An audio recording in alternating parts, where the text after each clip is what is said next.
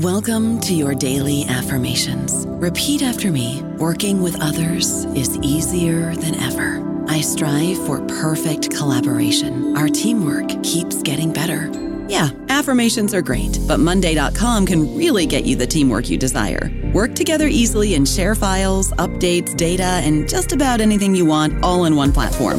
Affirm yes to start or tap the banner to go to Monday.com.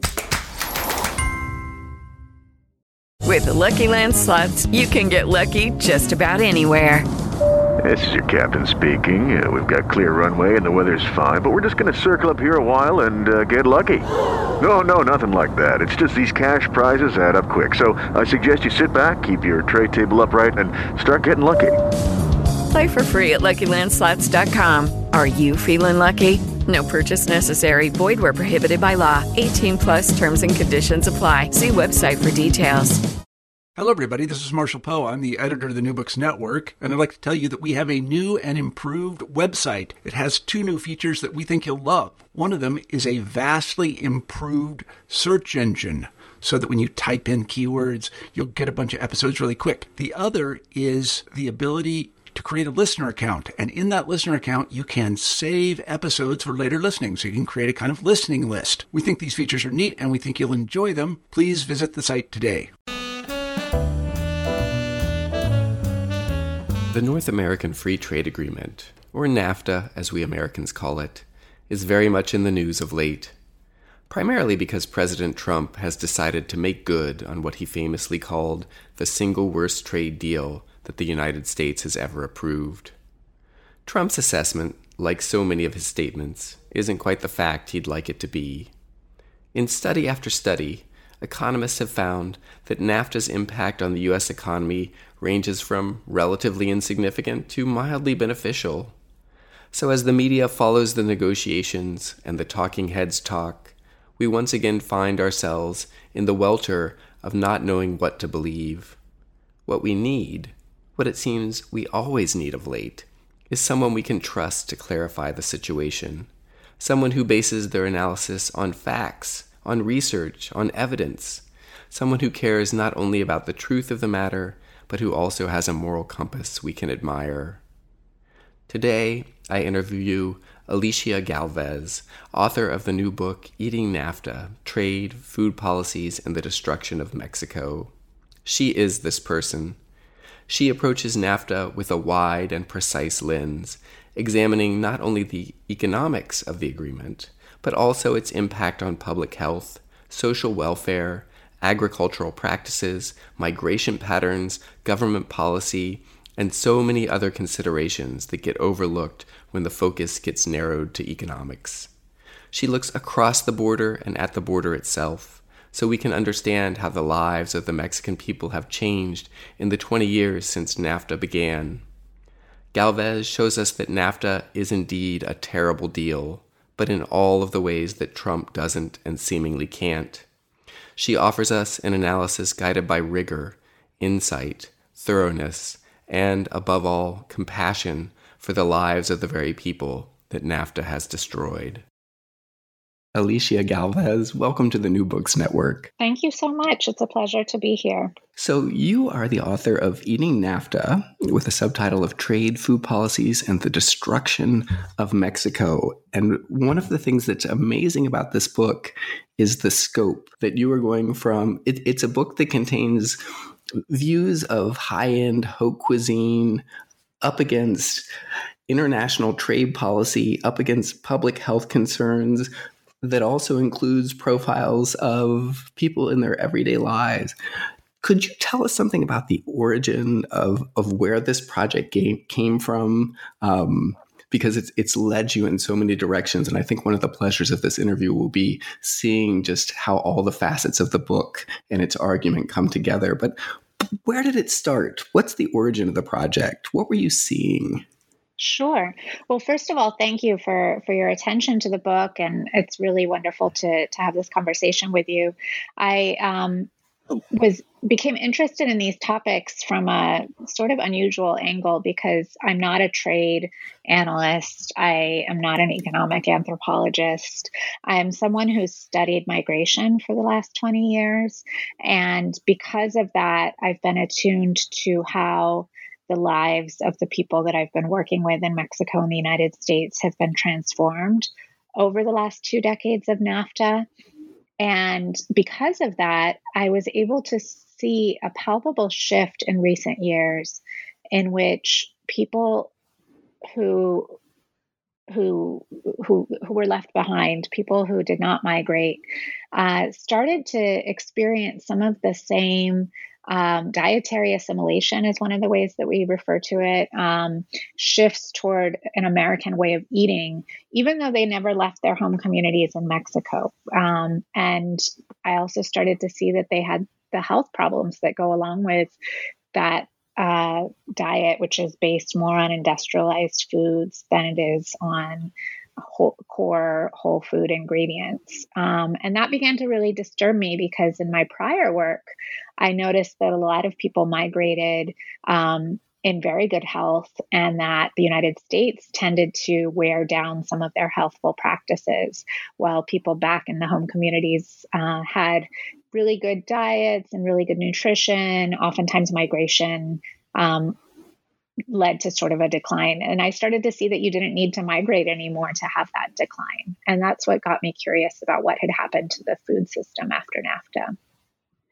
So, so what is the portrait that you saw? What were what were the foodways that were in place before NAFTA comes online on January first in 1994?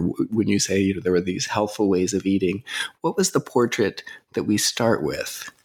Yes, well, in most rural communities, uh, the basic diet was centered around corn and what I call not just me, but what is called the milpa diet, which is corn, beans, squash, and chiles being grown in the same plot of land. It's a very sustainable way of growing food. It's very um, interwoven in a, in a way that replenishes the soil, that doesn't require a huge amount of irrigation or artificial chemical inputs. Um, it's nutritionally healthful. Uh, corn and beans together provide a really excellent source of protein, um, really diverse kinds of nutrients that are very sound and have sustained populations for thousands of years. Um, and that way of eating, that way of producing food and the kinds of food preparation that go with it and, and eating that go with it um, have persisted through many waves of colonization and modernization. Um, even though the Spanish tried to get people to stop eating corn and start eating wheat, for example, um, we still saw people holding on to that milpa way of eating in many, many communities, most communities throughout Mexico. But uh, with NAFTA, we've seen the most dramatic shift, um, and it really has spelled uh, the end of, of this way of eating for many rural people. Um, it's no longer quite as possible to produce food in that way or to um, access food that's produced in that way in the general market. And so this has been a real shift since NAFTA. So we're going to start, I think, moving into how NAFTA created those structural changes and limitations. But if you could just so so that we have the contrast in mind that comes up in the book in several different ways what does the portrait of eating look like now? Yes. Well unfortunately uh, tortilla consumption has declined. Uh, we see a lot of people no longer eating um, corn, beans, squash, chiles um, in the same way or as a the same component or proportion of their diet. Instead, we see a real rise in the consumption of uh, sugar sweetened beverages, ultra processed foods, uh, what we call kind of hyper industrial foods. Um, that are made in factories that have a an indefinite shelf life um, that are oftentimes engineered by chemists in a lab trying to maximize um, the way that they interact with our with a, our receptors for salt and fat and sugar. Um, and Mexico is now number one in consuming instant noodles, for example, in the world. Um, so people have uh, this incredible access, availability, affordability of these really um, not very good quality uh, food sources, um, along with um, a decline in the availability of their traditional food sources. So, so we have this this terrible problem. Um, it's one that we've also seen in in its own version in the, here in the United States, um, and and NAFTA, as you explain, is at the heart of it. And there are all these narratives and stories about NAFTA, and I think that that part of the interest of the book is that you you take some prevailing assumptions about particularly the success of NAFTA, uh, which even I realize in our current media climate is up for debate. There are other stories circulating mm-hmm. around, um, but I wonder if if you could take us back to that that moment. I mean, you know, it goes back to Reagan starting to get this thing set up and, and the various uh, you know deals and, and negotiations that were taking place. But but what was the the hope the original intention? Right. Well nafta was a product of a set of ideas that was that really reached its its apex um, in that time period and the it, it's we can sort of see it you know when uh, reagan and thatcher kind of looked around the globe and said there is no alternative. Um, they were ushering in um, a, an age of, of neoliberalism of globalized capitalism in which progress was seen to rest on um, hyper industrialization, uh, foreign direct investment, and the lowering of any sort of barriers to um, these globalized uh, processes of production, uh, distribution, marketing, consumption, etc. Um, Mexico, for its part, had a long history of seeing um, industrialization and modernization of its agriculture sector as the pathway to prosperity. Both more progressive and more conservative uh, govern, governing um, administrations saw um, consolidation and, and modernization of the agricultural sector as the pathway to modernity and prosperity. Um, very rarely did anyone give much uh, respect or uh, support or credence to the small scale producers. Um, we really see only with the regime of Lázaro Cárdenas, who was the one of the early presidents after the revolution um, who really saw the small scale producer as being a hero. Um, contributing to Mexican modernity. But the rest of the time, we see this push towards um, greater consolidation and, and, industrialization of all of these sectors. Um, so, because of that, when Salinas was the president of Mexico, who was elected in 88, um, came into power, he and his Harvard educated econo- economist cabinet um, really wanted to depeasantize depeasantize the countryside. They wanted to um, move people from agricultural, small scale agricultural production into industrial occupations, whether in manufacturing or industrial agriculture. Um, and that was the pathway forward for them. And they saw that only being possible through foreign direct investment and they went first to Europe, trying to see if they could get a deal there. Um, there wasn't much interest, and they ended up um, finding interest with the US and Canada. Um, the US didn't really care much, to be frank, about NAFTA. It didn't see it as um, something that would mean much to the US economy. Um, it was always a deal between unequals in which Mexico kind of had to lay out way more on the table in order to even get the US to, to talk. Um, and because of that, uh, Mexico agreed to some really um, really uh, sinister trade offs. And one of those trade offs was the idea that uh, a half million people would be expected to be displaced from the countryside um, as sort of an initial collateral effect of NAFTA. Um, what they didn't anticipate was that there would be a half million people displaced every year for the next 15 years. Um, or rather, sorry, rather a million people um, contributing to about 10% of the population of Mexico residing in the United States at the peak of Mexican migration, which started leveling off when we had our economic crisis in 2008. Um, that large scale, rampant um, displacement from the countryside uh, just was was tragic and and violent for many people. And a lot of the people uh, who came from Mexico to New York, where I live, um, were precisely economic refugees from those shifts that NAFTA brought um, to their rural communities. So I, am going to ask a, a naive question. Yes. Why would you want to depopulate the countryside? The idea was that this was unproductive, that it was inefficient. Um, all of this is sort of framed within a logic that I take a lot of time to try to debunk in the book, which is the logic of comparative efficiency.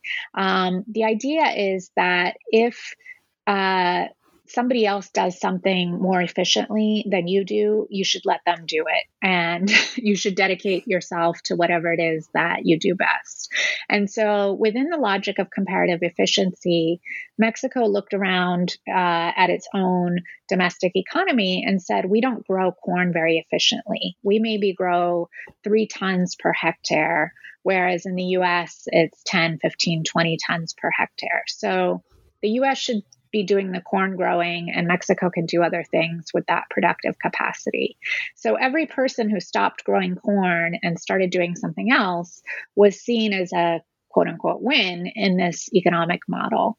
Um, I debunk that because there are a lot of there are a lot of uh, assumptions and problems with the logic. One is efficiency is even in the most basic economic sense, it's a ratio. Um, it's a, it, we look at both what goes into um, a, a product, an economic process, and what comes out. So Mexican um, rural farms may not produce the number of tons per hectare that Iowa does in corn, uh, but there's a lot less input. Um, in Iowa, you might have a million dollar tractor. Um, you might have a whole administrative office um, that's dedicated to maximizing the government subsidies and administering them. Um, you have uh, the chemicals, um, the irrigation, um, the copyrighted, patented seeds that are have to be bought every year because they're sterile and can only be used once. In Mexico, you have a completely self-perpetuating, sustainable um, model, and in the small-scale rural agriculture where seeds are not intellectual property, they're rather traded and passed on season after season. Um, they're micro adapted to the climate so that they don't require inputs of chemicals and they don't require artificial irrigation and they certainly don't require a million dollar tractor. Um, they grow in uh, canyons and uneven plots that no tractor could could u- be used for. Um, and so, even in just in terms of, you know, ma- efficiency is a strictly mathematical formula. I'm not a mathematician, but I can see that a lot is going in in order to get those 20 tons of corn out. Um, and if very little is going in to the three tons that are emerging from the Mexican uh, small scale farm, um, it could still be efficient, right? Um, so that's one thing. The other thing is that um, there's a false equivalency that's drawn that corn is corn.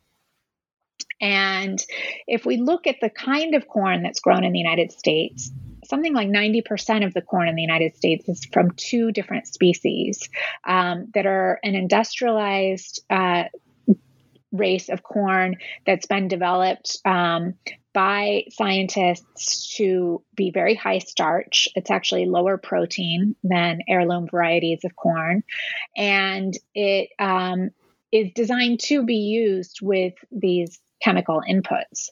Um, in Mexico, we have uh, many dozens of heirloom varieties of corn that have been developed over millennia um, by people seeking various different qualities taste, uh, texture, uh, resistance to drought, um, ability to withstand wind, um, ability to uh, grow in very specific conditions.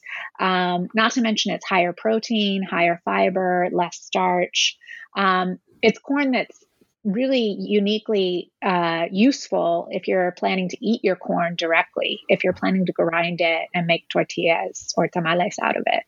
Um, the industrial corn that we grow in the United States is good for making ethanol. It's good for uh, producing the starches and animal feed and corn syrups and sugars that go into industrialized food processing. You can't eat it directly. It's actually not edible in its raw form. So it's not an equivalent process. But unfortunately, Mexican policymakers decided that because the US was so efficient in growing corn, Mexico could just buy corn from the US, stop growing corn, and displace its people into these other sectors. Um, in my view, this is a really uh, sinister bargain that was made. Well, you see it as the victimization of the working class and the poor. Yes. Yes. Um, because so many people um, were displaced and not not seen as really mattering um, in the economic sense, right? They were seen as sort of um, replaceable, displaceable. Um, we see that we see so many millions um, coming across uh, to the US to work in, in sectors where they are also um, made to experience a lot of uh, precarity, a lot of vulnerability, um, not given the, the ability to move freely, uh, to, to secure visas um, in order to do the kinds of work that are available. Um, so we see this incredible precarity on both sides of the border people who migrate and people who don't migrate. Um, and we see also this um, rise in diet related illness. So it's almost as though uh, Mexican policymakers were selling uh, stomach share, as I say in the book, kind of uh, slices of, of the Mexican appetite um, on the global market right? Making um, hyperconsumption a model for economic development, um, not just meeting the food needs of its population and sustaining the viability and health of its population, which is, you know, obviously something that governments have historically needed to do and um, been held accountable for doing. But rather um, turning Mexican appetites into uh, something on that auction block that could be, um, you know, sold off uh, to global corporate um, entities. Can you can you tell us that's that's such a, a, a, powerful observation, and can you tell us what that would that would look like? And what do I ask? So when you say something like the government creates a systemic and economic choice in which Mexican appetites are for sale. What does that look like on the ground to the people that you were seeing? Yeah. Well, what it looks like on the ground, um, and I don't know if you have all day, but we could talk about, um, you know, really micro level um, decisions that have been made to favor the expansion of consumption um, even where there isn't an expansion of other kinds of empowerment, right? So, consumption is one kind of empowerment, right? We even see, um, you know, when we look back at 19th century um, analyses of, of of labor and capitalism, such as Marx, where um, he wrote about the you know the ability or the dignity of of being able to to consume. Um, we see this expansion um, happening today in a way that is not pegged to greater economic empowerment. And so the rates of poverty have not budged. Um, we see burgeoning inequality. Um, we see people um, not being able to necessarily get secure employment or overcome the precarity and the and the physical displacement that internal migration and external migration have caused. But everyone is able to consume with the way that these um, hyper industrialized food products have proliferated to every single corner of the country. Um, so, rural communities that were sort of considered worthless um, in an e- economic sense by corporations historically, they didn't bother um, trying to get their products um, into them historically. Um, now, every community has uh, is part of these global distribution networks of these um, you know snacks and beverages um, and hyper industrialized foods that are that are so ubiquitous um, even the poverty mitigation programs on the part of the federal government no longer address health um, or, or, food insecurity as a as a health issue or as a poverty issue. They're addressed as um, in a way that that basically puts um, cash into people's hands. Um, not uh, you know there's a lot of good progressive policies that that see you know putting cash in people's hands as as profoundly empowering. But in this case when it's coupled with this destabilization of um, some of the historically robust systems that Mexico had for sustaining um, its food system and sustaining access for both farmers to get to consumers and consumers to get to farm products, we see that basically people have cash that's only useful in these uh, new convenience stores um, and small tiendas, these little stores um, that are, you know, really sponsored by Coke and Pepsi. Um, and the only thing sold in those places are these um, you know sodas and and snack packages um, and other kinds of industrial foods uh, so it's really making people able to consume in a way that helps line the pockets of the corporations, but doesn't enable people to access the foods that culturally, historically, um, socially, in terms of health, are the the, the foundation um, for Mexican food culture. So, for all intents and purposes, all you're really able to do is buy junk. Exactly. Exactly. And you have the cash to do it, even if you're not employed in the formal sector, right? So there's just this expansion of of buying power as though that were the equivalent of of real empowerment or real insertion into the economy. Um, yeah. Well, so so part of your your investigative lens right is that that and yet this is not seen as a public health crisis or not to the extent that it should instead what happens is these these persons who only have the opportunity to buy highly addictive food um, and don't have access to the traditional foods that have sustained them for generations that, that this is their problem that they've made a bad choice okay. right Exactly. We've seen a concerted effort over decades by the corporations to um, what they call externalize um, the negative consequences of their products. Um, to basically say that if you if you have diabetes, it's not because of sugar or soda consumption in itself. It's because of a lack of moderation. It's because of a lack of discipline. Um, that these are products that are that are um, you know good and fun and um, that it's one's own um, discipline or, or decision whether to consume them. Um, they've learned from the tobacco playbook, right? They're trying to avoid the day of reckoning that tobacco had when, when it became unsustainable to deny the toxicity of their products. Um, and so they've been really working in a concerted way for decades to try to make even people who have diabetes and other um, of these chronic dil- diseases uh, feel guilty that if they just, um, you know, consumed in a different way or exercised in a different way, that they wouldn't be sick, um, without any sort of systematic analysis of how the entire food system has changed around them, how the choices are not really choices. Um, the, they're constrained by a market that is interested in profits, not in health. Um, and by policymakers who are increasingly, and we see this in the US as well, increasingly um, engaged in a you know revolving door relationship with industry.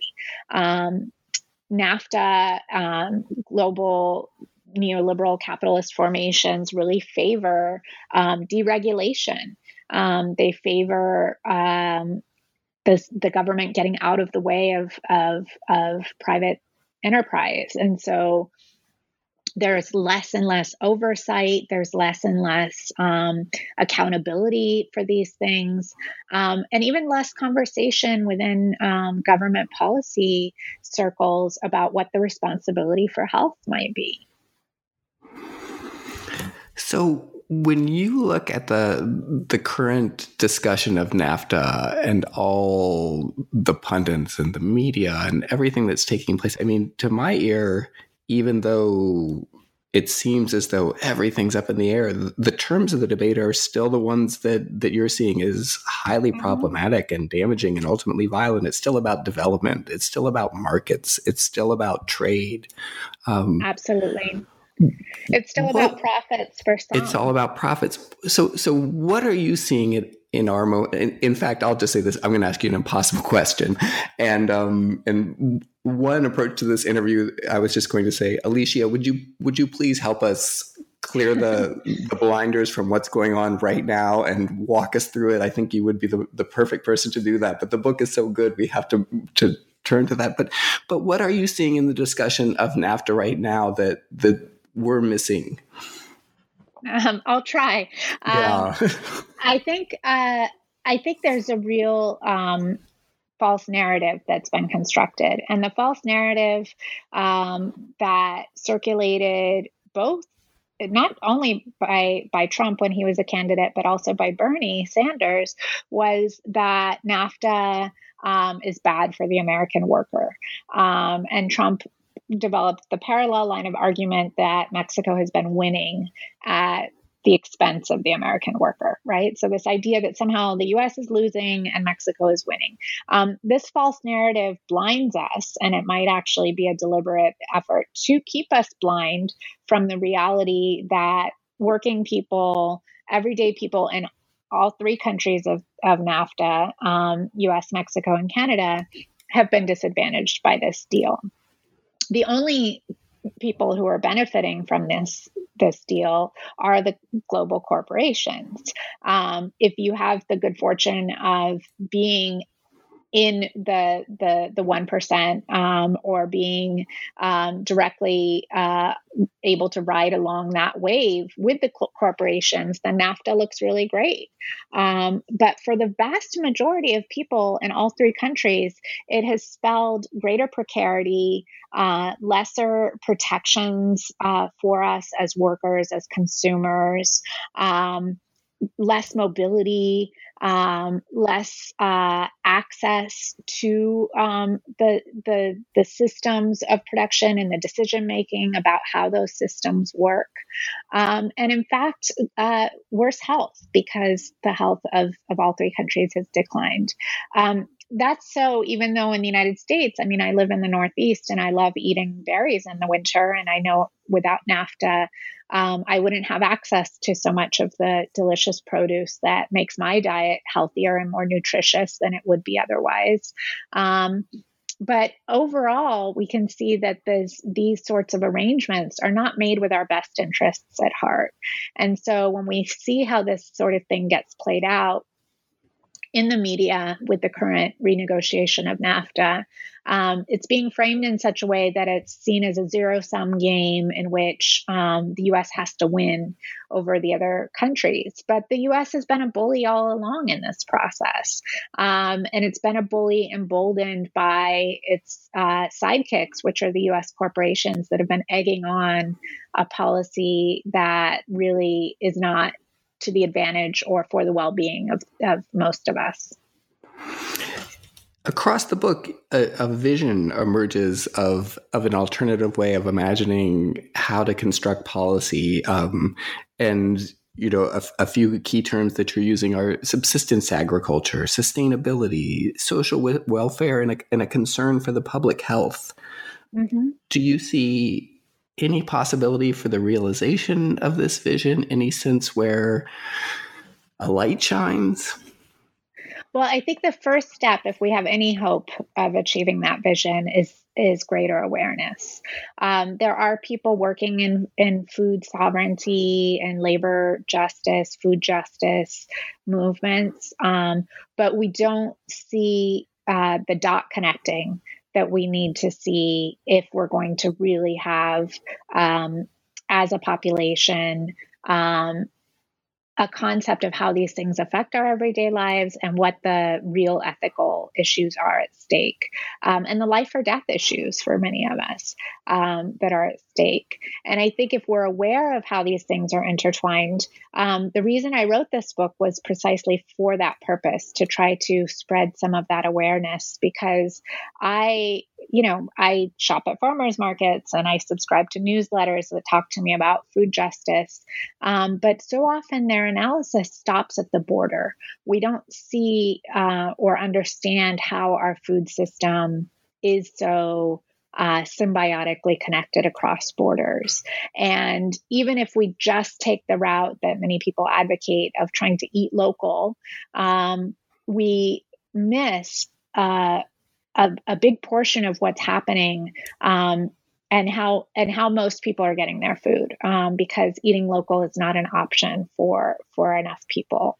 Um, and so i think if we have a concept of how these things do intersect across all of these seemingly unconnected t- terrains right? The trade policy um, uh, politics surrounding migration public health um, food and the joy of eating and and cultural foodways. Um, if we can connect all of those dots, then we have a much better chance of demanding um, a vision for a renegotiation of NAFTA and other policies that actually does take our well-being to heart. That actually does look out for opportunities to create greater sustainability, greater attachment to the land and um, among people so that we um, aren't blind to the to the interconnections um, that bring food to our plates, but rather see it as an extension of the same love and joy that we might have when we sit down at a table with loved ones. We can s- extend that back all the way to to how food is produced and and the histories of food why we eat what we eat and how we would like to be eating um, if we had a food system that was structured in a way to um, to give us the, the these things that that we've kind of stopped demanding because we've been convinced that we can't get them anymore. That's really powerfully said. Thank you. Yeah. So so one in a, in a future presidency, I would love for you to be on the cabinet and two, I wonder if we could we could go back to the plate as another way of entering into the issues that that you're exploring in this book, which is to say that that you look at this other phenomenon, which is the rise of Mexican food as a haute cuisine. Mm-hmm. And so, so now a lot of us are looking at our plates and thinking we're eating Mexican cuisine, which you already say is a kind of misunderstanding of the regional cuisines that that exist throughout Mexico. Um, mm-hmm. But but there's a paradox there that you're interested in that that most of us have experienced in the last twenty years. Mm-hmm. Yes, um, I was trying to make sense of it because at the same time that I was noticing in so many of my friends' uh, households back in Mexico a decline in the consumption of tortillas, a decline in the kinds of um, slow food that people grew up eating, um, I started to see these foods suddenly appearing in New York City and at a very steep price point. And I started hearing about how Rene Redzepi, the famed chef of Noma in Copenhagen, Denmark, um, was studying the tortilla and hand grinding corn and then charging, um, I believe he charged $600 a meal for the pop up when he set up a pop up in Mexico based on this kind of cuisine. I started to see this incredible luxe, um, elite foodie uh, universe focusing on foods, not just Mexican food broadly defined, but very specific milpa based foods, right? The corn and squash and beans and chiles and and the and the techniques for hand grinding the corn um, and using different heirloom varieties of corn. I started to see these things suddenly become a luxury item, um, and I was curious how that how to reconcile these two seemingly contradictory trends. Um, and it it finally occurred to me that one is one depends on the other. You can't charge a high price for heirloom corn tortillas um, that have been nixtamalized and in mineral lime and ground um, and hand formed and, and made on a comal. You can't charge a high price for those if everybody's still eating them, right? So this is the historic food that people of the countryside ate. Um, and there because people are no longer able to eat that way as much um, it's falling out of reach um, it makes it available it, it shifts it into um, the more exclusive terrain of of elite um, global cosmopolitan food practices. And so people like Rene Redzepi can say things like, no one appreciates the tortilla, which is one of the things he said. Um, I don't know who he means by no one, but um, I do know that he um, remarked that he felt that tortillas were underpriced, undervalued um, economically. And while I applaud um, Mexican cuisine being given the same respect that any other um, cuisine as art um, gets, right? There's nothing um, less sophisticated about Mexican cuisine compared to French, for example. Um, while I applaud the, it being given respect, there's something about the speculation, um, the sort of um, stratospheric um, rise in prices and insertion into this very elite subculture of, of food pra- practices um, that really exemplifies for me how far it's gone from being the food of humble people in the countryside in Mexico. So, one of the things that you point out a, a couple of times in the book is that you're looking at, at the case of NAFTA and and basically laying out what's happened in the, the last few decades, um, from what's happening on the ground to what's happening among policymakers and government brokers and corporations and uh, companies and medical practices, all of this coming together. Um, but you also see it as indicative of globalization itself. There's a wonderful phrase where you say that NAFTA is basically globalization gone wild. Um, mm-hmm and so, so can you tell us a little bit about how it is that you see NAFTA as perhaps a symptom um, or a case of something that we're seeing everywhere? Like, what do we learn by seeing it there, or, or how is it that this becomes our best scenario for understanding what we're doing on a global level when we talk about globalization? Absolutely. Um, a lot of these trends are definitely not unique to Mexico. I'm interested in this specific story that um, that I'm telling in terms of the Mexican countryside. But when I first started researching the book, for a moment I thought, well, maybe I need to expand and also talk about how uh, about what's happening in Chile. Chile took Mexico's number one spot for obesity. Mexico took it from the United States recently. We see um, in in Asia, we see in Africa, we see this proliferation of um, the so called SAD, um, standard American diet, uh, based on these hyper industrialized foods um, proliferating all across the world, and it goes hand in hand with the trade deals. Um, the trade deals do very specific things to dismantle any country's protection of its own agricultural producers, and it does. They do very specific things to promote foreign and foreign direct investment, and oftentimes the the corporations that are quickest to take advantage of these new arrangements are the food and beverage corporations. Um, they swoop right in, and um, we can see a direct correlation between the rise of diet related illness and globalization over and over and over again. Um, and there are people who try to um, obfuscate this, that try to say, you know, that the world's becoming more sedentary.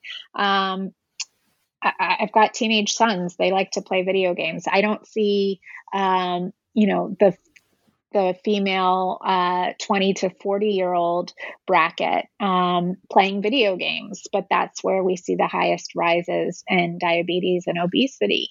Um, we see uh, just this incredible proliferation of diet related illness. And so I think um, when we look at these, uh, these trends globally, um, we have to look at what is contributing both in terms of this empowerment of the corporations to act in such an unfettered way, um, even even in spite of growing awareness of how damaging their products are. Um, but we also have to look at and and and what I do in the book is also look at what are the um, very specific local ideas, policies, arrangements, um, power dynamics that are contributing to the opening the door to all of this, right? Because um, there are countries that that close the door. Um, Bolivia kicked out McDonald's, for example. Um, you know, we famously saw McDonald's um, be the target of vandalism in France. Um, you know, there are places that are trying to uh, shut the door on this kind of global expansion and development. Um, but who, which countries are able to do that? Which countries um, have the the power to push back, and which countries see themselves as obliged to adopt these kinds of arrangements? Um, just to give an example, Mexico used to have very robust um, prohibitions on certain kinds of chemicals used in agriculture. Um, they resembled the European community, which is famously very restrictive. Um, in the European community, you have to um, prove that a chemical is safe before you're allowed to use it in agriculture. In the United States, the, it's the opposite. It has to be proven unsafe before it can be removed from the market. It's used until proven unsafe. Um, when Mexico got into NAFTA with the United States, we made them adopt our regulatory framework for chemicals. So they lost a lot of the protections that their population had against some of these chemicals that we now see um, study after study pointing to as carcinogenic carcinogenic and producing um, kidney disease, for example. Mexico has a really high rate of um, idiopathic uh, kidney disease, kidney disease that, that, comes from nowhere. That, in theory, from nowhere, um, that is plaguing uh, anybody who lives near or works in agriculture. Um, and uh, you know not people without a genetic predisposition um, so these kinds of plagues of, of development um, that are really harming people globally um, but we have to understand what happens specifically so that we can start addressing it with very specific policy um, counter uh, counter policies counterbalancing um, strategies uh, to try to limit the the health consequences and social consequences of these of these arrangements. Thank you for that answer. Thank you. I, th- I think before I want to ask you where you where your thinking has evolved to now after finishing this book and and what you're doing. Um, to just since you you brought us back to NAFTA and we're at this moment. Um, one of the the accomplishments of the book is its intricacy and its care and its attention to to details that are both macro and micro, um, and and you lay out a picture um, of of what's happening. For the listener of, of this podcast who will no doubt you know be getting out of the car or going from the gym or something like that and then we'll start to hear the debates again what what could he or she hold in his or her mind to kind of keep some sanity about what's happening. Um, I'm just trying because the I'm trying to to turn to you as someone who's seen it and understands it. Um, and for those of us that that might not have the time to make sense of all the social policy, what is the counter vision we should have of NAFTA as we begin hearing all the the talking heads again? Yeah. Um, well, I mean, let's face it, I think we're all a little bit fatigued, and we might all feel right now like we're having to juggle um, uh, information coming at us from all sides and a, and a level of unpredictability um, and instability in in the policy landscape in Washington, every politically everywhere. Um, so I I can't pretend to have achieved any sort of no no, but in this case you level. have truth and fact and yeah, goodwill um, and virtue on your side, and so I would just kind of those are so rare. Well, thank you. Um, I wish it weren't. Um, I I think what we need to do is just ask ourselves in every given context how is this working for me? How is this working for other people who are trying to make a living, who are trying to, you know, be healthy and happy and provide for their family? And I think that in so many of these issues, whether we're talking about environmental regulation, whether we're talking about trade, whether we're talking about health policy, um, the thing that keeps coming back is the way that corporations are manipulating the process, even manipulating our political process to try to assert their agenda and keep us from paying attention to how they've taken away our, our protections, the regulations um, that govern their practices. Um, and they're seeking to operate in an unfettered way. And so when we hear about NAFTA or X policy, it could be any policy. We need to ask ourselves who was at the table when this was being discussed? Who's going to be at the table when it gets discussed tomorrow or the day after tomorrow? And how can we make sure that it's um, known that we care about these issues, that we understand that they're in connect- interconnected, and that we that they matter to us, right? So, um, for the for for my frame of analysis specifically, it's really important to me um, that we think about the effects of our policies in the United States on the Mexican population. I feel that if people knew that, we wouldn't operate in a completely um, uncaring way. We would be concerned about the ripple effects. And we might even see some solidarity in the way that so many of us um, are in the same boat uh, globally um, and being victimized by um, these policies that don't put us at the center. And so when we talk to our elected officials or um, go to a town hall or go to a campaign event for a candidate, we can ask what are you going to do about the food system? What do you think about regulation of chemicals? What do you think about um, how, where are your priorities for the farm bill? Are we going to have a farm bill that keeps propping up uh, corn growers and soybean growers um, and producing an excess of those products um, that none of us need to eat very much of? Or are we going to have a farm bill that supports healthy eating, that supports nutrition and the well being of rural communities, as well as um, communities of eaters in cities and beyond? Um, we need to start asking those questions and connecting the dots and showing our the decision makers that we do know that these are dots that are connected. And I think as long as we're asking those questions, we're going to start to see better policy because there's going to be um, there's going to be a need to put people at the table who are asking um, these questions or pushing for these things if our democracy is what it what it what it's called if it if it's really a democracy thank you thank you well I, I would like to close our interview by asking you where where your thinking is going now, what projects you have ahead. I'm hoping that this book gets discussed far and wide, um, but I'm also curious as to to where you're looking in the future of your own work. Yeah, well, um, you know. I, I started out as a scholar of migration and I'm still a scholar of migration. And obviously, the current uh, migration policy um, landscape is horrifying. And so I'm doing some work thinking about that. Um, and some of the ways that it connects to this to this project is that I'm really thinking about what it is, sort of in an ethical and theoretical sense, what it is that drives us to be concerned for for the well-being of others. Um, what is it that that drives us to demand different kinds of policies whether in the migration context or or other contexts?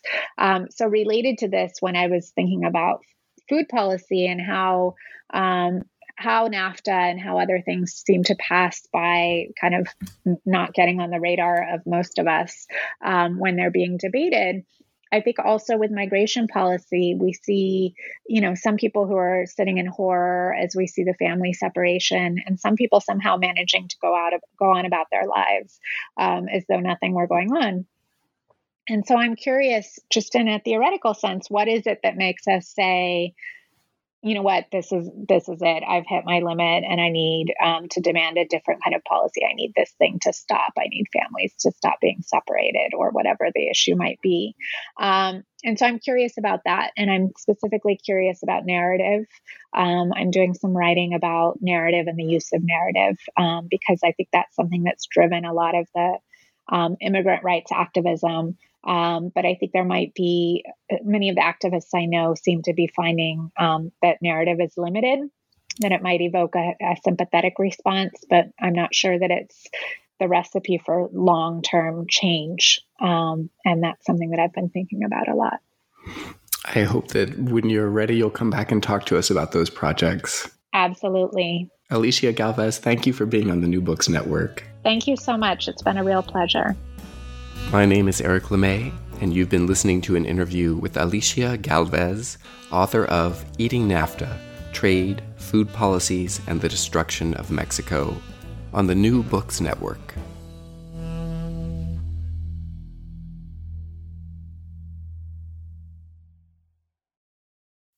Swimsuit? Check. Sunscreen? Check. Phone charger? Check. Don't forget to pack the 5 Hour Energy. It fits great in a pocket or carry on, and the alert feeling will help you arrive ready for anything. Now get 20% off when you use code 5HE Travel at 5hourenergy.com. Expires April 30th. One time use only, not valid with other discounts. Remember, visit 5hourenergy.com and use code 5HE Travel to save 20%.